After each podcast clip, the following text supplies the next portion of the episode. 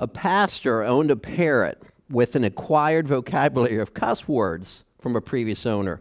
It was embarrassing. A woman in the congregation suggested a remedy. She would put him in with her well behaved parrot.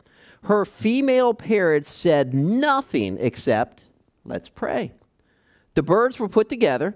The pastor's bird took one look at the lady parrot and chirped, Hi, Toots. How about a kiss? The lady parrot responded surprisingly, not, Let's pray, but, My prayers have been answered. oh, in Revelation chapter 6, 9 through 11, the souls under the altar could now say, Our prayers have been answered. We're transitioning to the bowl judgments in Revelation chapter 16. So, would you turn there with me, please? Revelation chapter 16. We've gone through the seven seal judgments, the seven trumpet judgments, and now we begin with the first four bowl judgments. Uh, we often hear the question Does crime pay? I want to alter that for our focus question today. Here's the question Does crime against the saints or against the believers pay? That's our question. Revelation 16, let me go ahead and read to you verses 1 through 9. Then I heard a loud voice from the temple saying to the seven angels, Go and pour out the bowls of the wrath of God on the earth. So the first went and poured out his bowl upon the earth, and a foul and a loathsome sore came upon the men who had the mark of the beast and those who worshipped his image. Then the second angel poured out his bowl on the sea, and it became blood as of a dead man, and every living creature in the sea died. Then the third angel poured out his bowl on the rivers and springs of water and they became blood. And I heard the angel of the waters saying, You are righteous, O Lord, the one who is and who was and who is to be, because you have judged these things. For they have shed the blood of saints and prophets, and you have given them blood to drink, for it is their just due. And I heard another from the altar saying, Even so, Lord God Almighty, True and righteous are your judgments. Then the fourth angel poured out his bowl on the sun, and power was given to him to scorch men with fire. And men were scorched with great heat, and they blasphemed the name of God, who has power over these plagues. And they did not repent and give him glory. Let's pray. Father, as we see the tribulation winding up, I just pray that we would understand the wrath of God that is being poured out on the inhabitants of the earth, and that we would learn that we need to share the gospel of Jesus Christ with the lost. So one day they don't enter into the seal, trumpet, and bowl judgments. Give us a heart for the lost but help us to also understand the righteousness of God and that He is a just God. Speak to each heart today as only you can, I pray. In Jesus' name, amen. We now have bowl one. It's directed against the land. This is Revelation 16, 1 and 2. John hears a loud voice from the temple saying to seven angels. Who's speaking here? I would suggest perhaps this is the voice of God, because notice that the voice is coming from the temple. But back in chapter 15 of verse 8 in the book of Revelation, the temple was filled with smoke from the glory of God and from his power, and no one was able to enter the temple till the seven plagues of the seven angels were completed. Seems that it's the voice of God. There's a parallel from the Old Testament, Isaiah 66, verse 6. A voice from the temple, the voice of the Lord who fully repays his enemies. So, seems that it's the voice of God who is uh, speaking there. And then John continues in his writing and he hears the words, Go and pour out the bowls of the wrath of God on the earth. We have two commands go, pour out. The idea seems to be a rapid succession.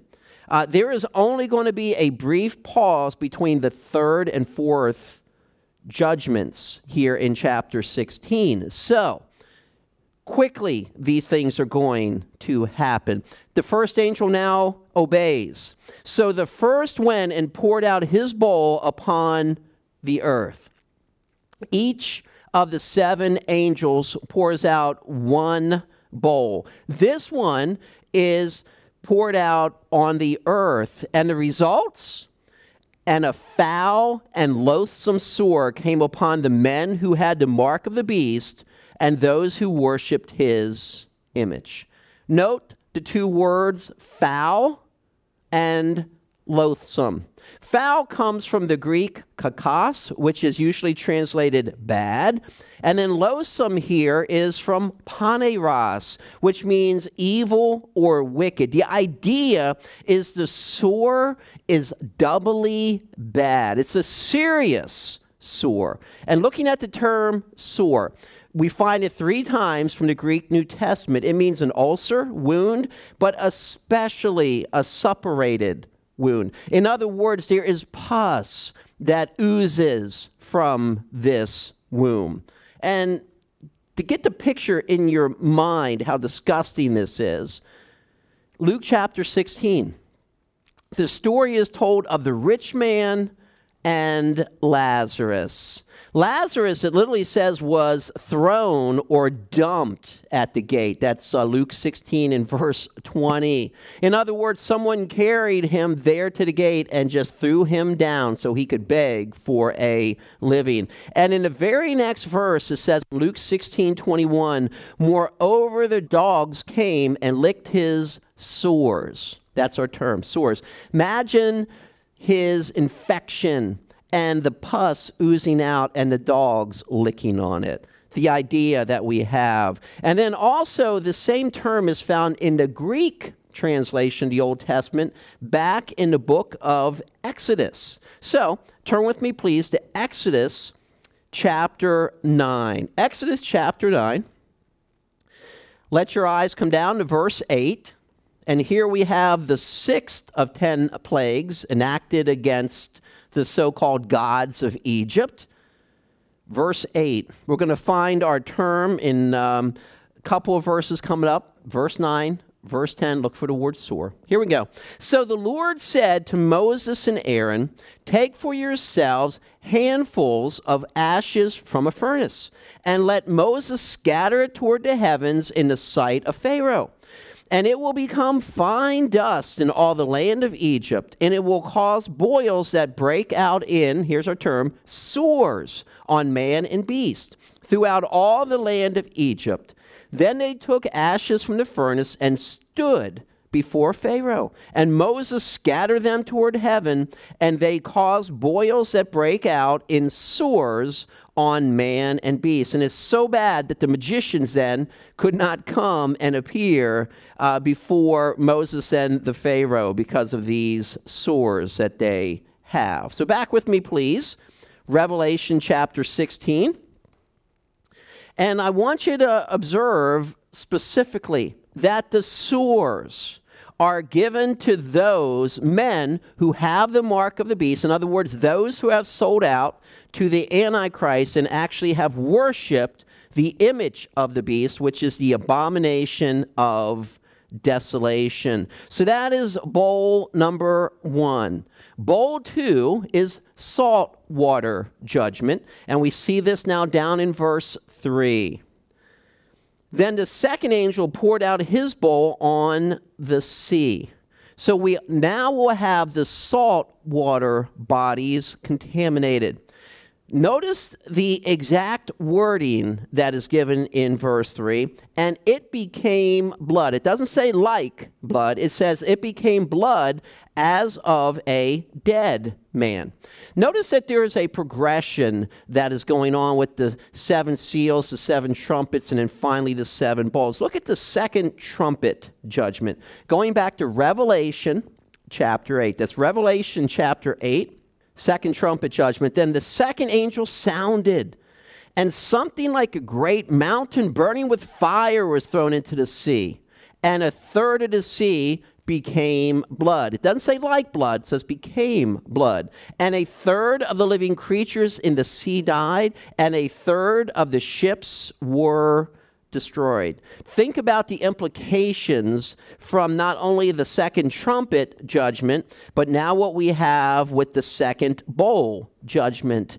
You won't have water that uh, can be used to sustain life of the sea creatures because when you have blood it will kill those animals think what it'll do to commerce etc notice back here in verse 3 of revelation 16 and every living creature in the sea died. Stop and think about that. Every living creature in the sea died. This is uh, reminiscent, by the way, of Exodus chapter 7. Uh, remember when Moses is sent to extricate the Israelites from Egypt? That God was going to enact plagues to show his power that is greater than the so called gods of Egypt. So in Exodus chapter 7, beginning down in verse 14. So the Lord said to Moses, Pharaoh's heart is hard. He refuses to let the people go. Go to Pharaoh in the morning, and there he's at the Nile having his devotions, if you will. The uh, Egyptians worshiped the Nile. When he goes out to the water, and you shall stand by the river's bank to meet him, and the rod which was turned to a serpent you shall take in your hand. And you shall say to him, The Lord God of the Hebrews has sent me to you, saying, Let my people go, that they may serve me in the wilderness. But indeed, until now, you would not hear. Thus says the Lord, By this you shall know that I am the Lord. Behold, I will strike the waters which are in the river with the rod that is in my hand, and they shall be turned, it doesn't say the word like, but to blood and the fish that are in the river shall die. The river shall stink, and the Egyptians will loathe to drink the water of the river. Then the Lord spoke to Moses Say to Aaron, Take your rod and stretch out your hand over the waters of Egypt, over their streams, over their rivers, over their ponds, and over all the pools of water, that they may become blood. And there shall be blood throughout all the land of Egypt, both in buckets of wood and pitchers of stone. Seems like a supernatural act here on the part of God, not only to strike the rivers, but then also the containers housing water. And Moses and Aaron did so, just as the Lord commanded. And see, as a result, the waters are turned to blood and the fish died. That's what we have now in Revelation chapter 16, but it's much more severe. So we've gone through the first bowl judgment, second bowl judgment, and here in chapter 16, 4 through 7 of Revelation, we have the fresh water judgment. Judgment on the fresh water. Verse 4. Then the third angel poured out his bowl on the rivers and springs of water, and they became blood. This would be the earth's fresh water supply. Think about this. Not only do you have little food to eat, because now the fish have been killed that in the salt bodied waters, but also no water to drink. In uh, Psalm 78, you don't need to turn there, but in Psalm 78, 43, and 44, the writer, the psalmist, summarizes the plagues on Egypt. And it says concerning the first plague that they could not drink the water. Hmm. Uh, just recently, I read, by the way, that 75% of Americans are greatly dehydrated. They don't have enough fluid in their bodies. Well, what's going to happen when there is no fresh water to drink. Catch the concept. God created all the universe. In Revelation 14, verse 7, it says that God made the sea and springs thereof the water, the fresh water too. So, since he's created those bodies of water, does he not have the authority, the right to judge them? And the answer is simply yes, he does. I want to come back and just emphasize something too. I believe that the blood is literal blood. I don't think there's any reference to like or as when it's referring to the waters turning to blood. Also, the reason this is happening, according to chapter 16 and verse 6, is that the inhabitants of the earth have been obedient to both the Antichrist and the abomination of the desolation and have martyred the saints. They have shed their blood, and now in return, God is giving them blood to drink. Down in verse 5, chapter 16, moving on, John writes, And I heard the angel of the waters saying, That's an interesting expression. The angel of the waters. Robert Thomas has a noteworthy quote. The angel who controls the sea and fresh body waters, a different one from the angel who poured out the third bowl. Revelation 7 1 has four angels in charge of the winds, and in 9 11, an angel has authority over the abyss. In 1418 is the angel with power over fire. The angel of the waters is of the same order as those others. That is, God has assigned special angels over these different elements, and they are in charge. So, I heard the angel of the waters saying, You are righteous, O Lord, the one who is and who was and who is to be. The appeal is to the righteousness of the Lord, his very character, his nature. God, who is righteous, has the right, the authority to act as judge. Revelation 15:3 says, "Just and true are your ways." Our God is a God of justice. And when people spurn the grace of God and the gospel of Jesus Christ, there's only one thing that can come that will be judgment.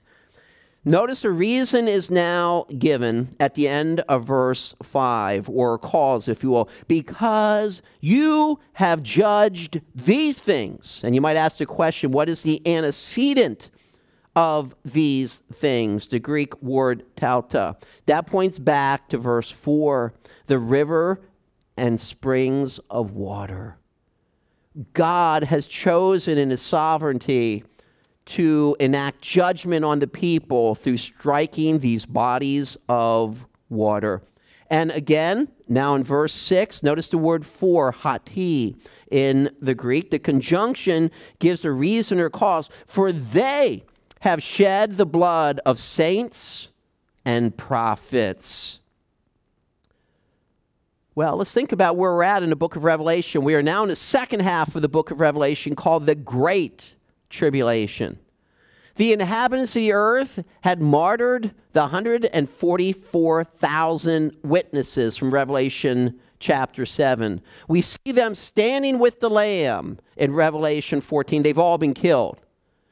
God, in his mercy, then sends two witnesses, I believe, for the second half of the tribulation.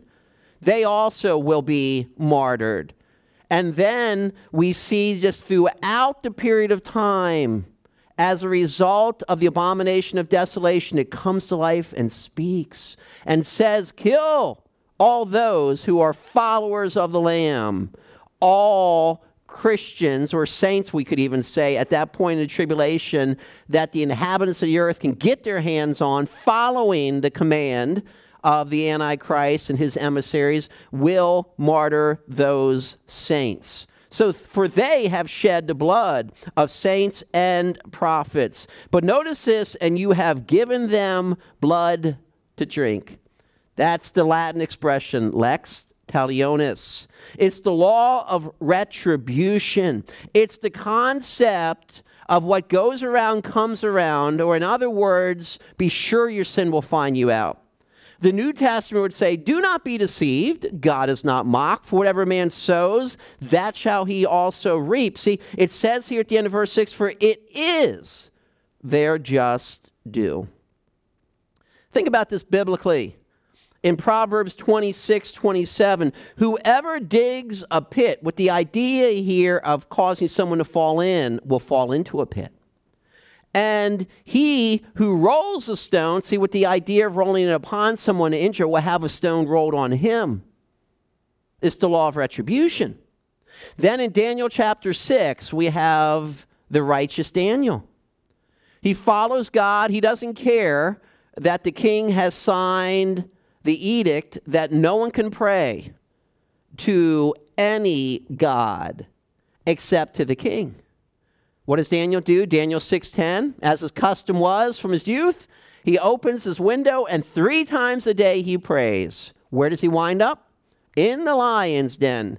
Who gets eaten by the lions? Daniel 6:24 shows us this those that conspired to harm the man of God. One other example in the book of Esther. You remember the wicked Haman, the Jew hater? And he had a gallows put up, hopefully to hang Mordecai, who winds up on those gallows. When you put Esther 5:14 and 7 9 through 10 together, you find out it is Haman. So don't be deceived. God is not mocked. Whatever man sows, that shall he also reap. The lex talionis, the law of retribution. And now down to verse 7. And I heard another from the altar saying, Now, the majority of Greek manuscripts puts it this way. And I heard the altar saying, hmm, Could this be pointing back to Revelation 6 9 through 11? Remember who is under the altar? The souls of those who had been martyred for proclaiming the gospel of Jesus Christ? Could they be the ones now speaking? And notice here there is a praise to the angels, if you will, for doing the will of God. So it says here in verse 7 even so, Lord God Almighty, true and righteous are your judgments. See, as the angels are obedient to God's command, we find an excitement from those who have been slain because justice is being enacted. And now we have our fourth judgment. Bowl number four against the sun. By the way, the sun is not just a separate entity that doesn't impact the earth, it impacts the earth greatly. That's why we're looking at these four together. Verse 8 Then the fourth angel poured out his bowl on the sun. The fourth trumpet judgment also impacted the sun back in chapter 8 and verse 12, but this is much more devastating. Notice it says in verse 8, and power was given to him to scorch men with fire. I just want to give you a contrast, if I might, here uh, concerning the saints versus the unjust. Go back to Revelation 7 down to verse 16 about those who had been slain for identifying with Christ. Verse 16 of chapter 6 says, They shall neither hunger anymore nor thirst anymore. The sun shall not strike them nor any heat. In other words, they are now protected, they are loved, they are given rest but yet the inhabitants of the earth are experiencing the wrath of the Almighty. Verse 9 continues, and men was scorched with great heat. Uh, John uses what we call a cognate accusative here to show the intensity of the judgment. This means the verb, what's translated here, were scorched, and then the noun, heat, both derive from the same root. So it's juxtaposing, taking those two, the verb and the noun, coming from the same root, and showing that this is a tremendous heat that is pummeling the inhabitants of the earth. How do we know that? Look at your response. and they blaspheme the name of God who has power over these plagues. The inhabitants of the earth simply are imitating the Antichrist. Remember, we're introduced to him back in chapter 13. And who is he? He's a blasphemer. We saw that in verse 1. We also saw in verses 5 and 6 that he was given a mouth speaking great things and blasphemies. Verse 6 Then he opened his mouth in blasphemy against God, to blaspheme his name, his tabernacle, and those who dwell in heaven. The inhabitants of the earth and the Antichrist all have one Father, that is Satan, and they imitate his ways. Sadly, at the end of verse 9, and they did not repent and give him glory. Well, that's significant because back in chapter 14 and verse 7, remember that angel is flying across the sky, saying with the loud voice, Fear God and give glory to him, for the hour of his judgment is come, and worship him who made heaven and earth, the sea, and the springs of water. Let's go back to our focus question Does crime against the saints pay? Here's your main point God enforces the lex talionis. In other words, God enforces judgment upon the inhabitants of the earth who have judged his people. There's a punishment that fits the crime, in other words. And to bring this to a close today, I'd like you to turn with me to Romans chapter 12, and I want to look at verses 17 through 21. Romans chapter 12, 17 through 21. Suffering, persecution, both are means that God uses to train his children. Part and parcel of the Christian life is that we will suffer, and all who live godly in Christ Jesus shall suffer persecution. It's, it's part of what we are to expect. Not only to know the power of the resurrection as paul writes in philippians 3.10 but also be conformed to the fellowship of his sufferings. And that word is plural there. So how are children of god to live in a world that hates us? In a world that even now is putting to death those that are identifying with christ around the world many martyrs even today.